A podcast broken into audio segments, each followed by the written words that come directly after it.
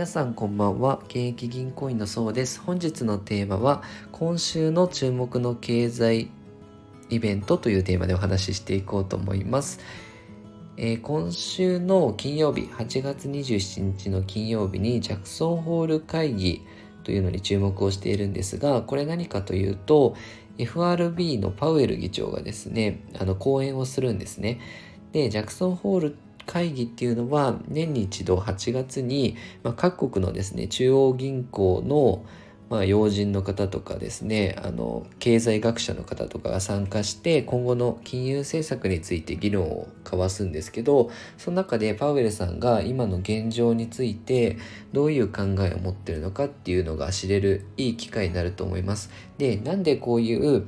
え経済イベントであったりとか FRB パウエル議長の発言が重要になってくるかというとあの投資の格言にですね、フェドと戦うなっていう格言があるんですが、このフェドっていうのが連邦準備制度、まあ中央銀行のことですよね。FRB のことなんですけど、金融政策に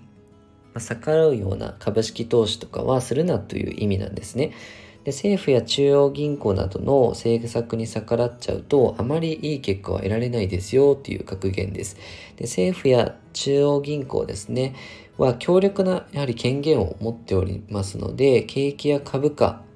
にやっぱり大きな影響を与えるんですね。なので日本で言うと政策に売りなしっていう格言があるんですが国として進めようとしている事業だったりまあ投資分野ですよね。そこは伸びていきやすいですよと。例えばその、もしジャクソンホール会議で、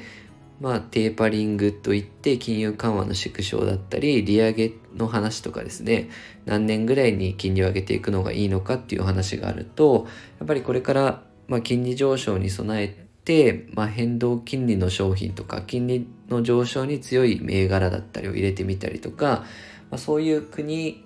だったり、えー、中央銀行ですよね FRB とかが、え決めてる方針に沿った銘柄とかの方がそれに逆らうような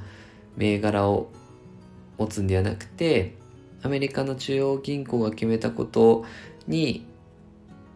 沿うように、まあ、フェドと戦うんではなくてそれを踏まえて投資行動を判断した方がいいですよという格言です。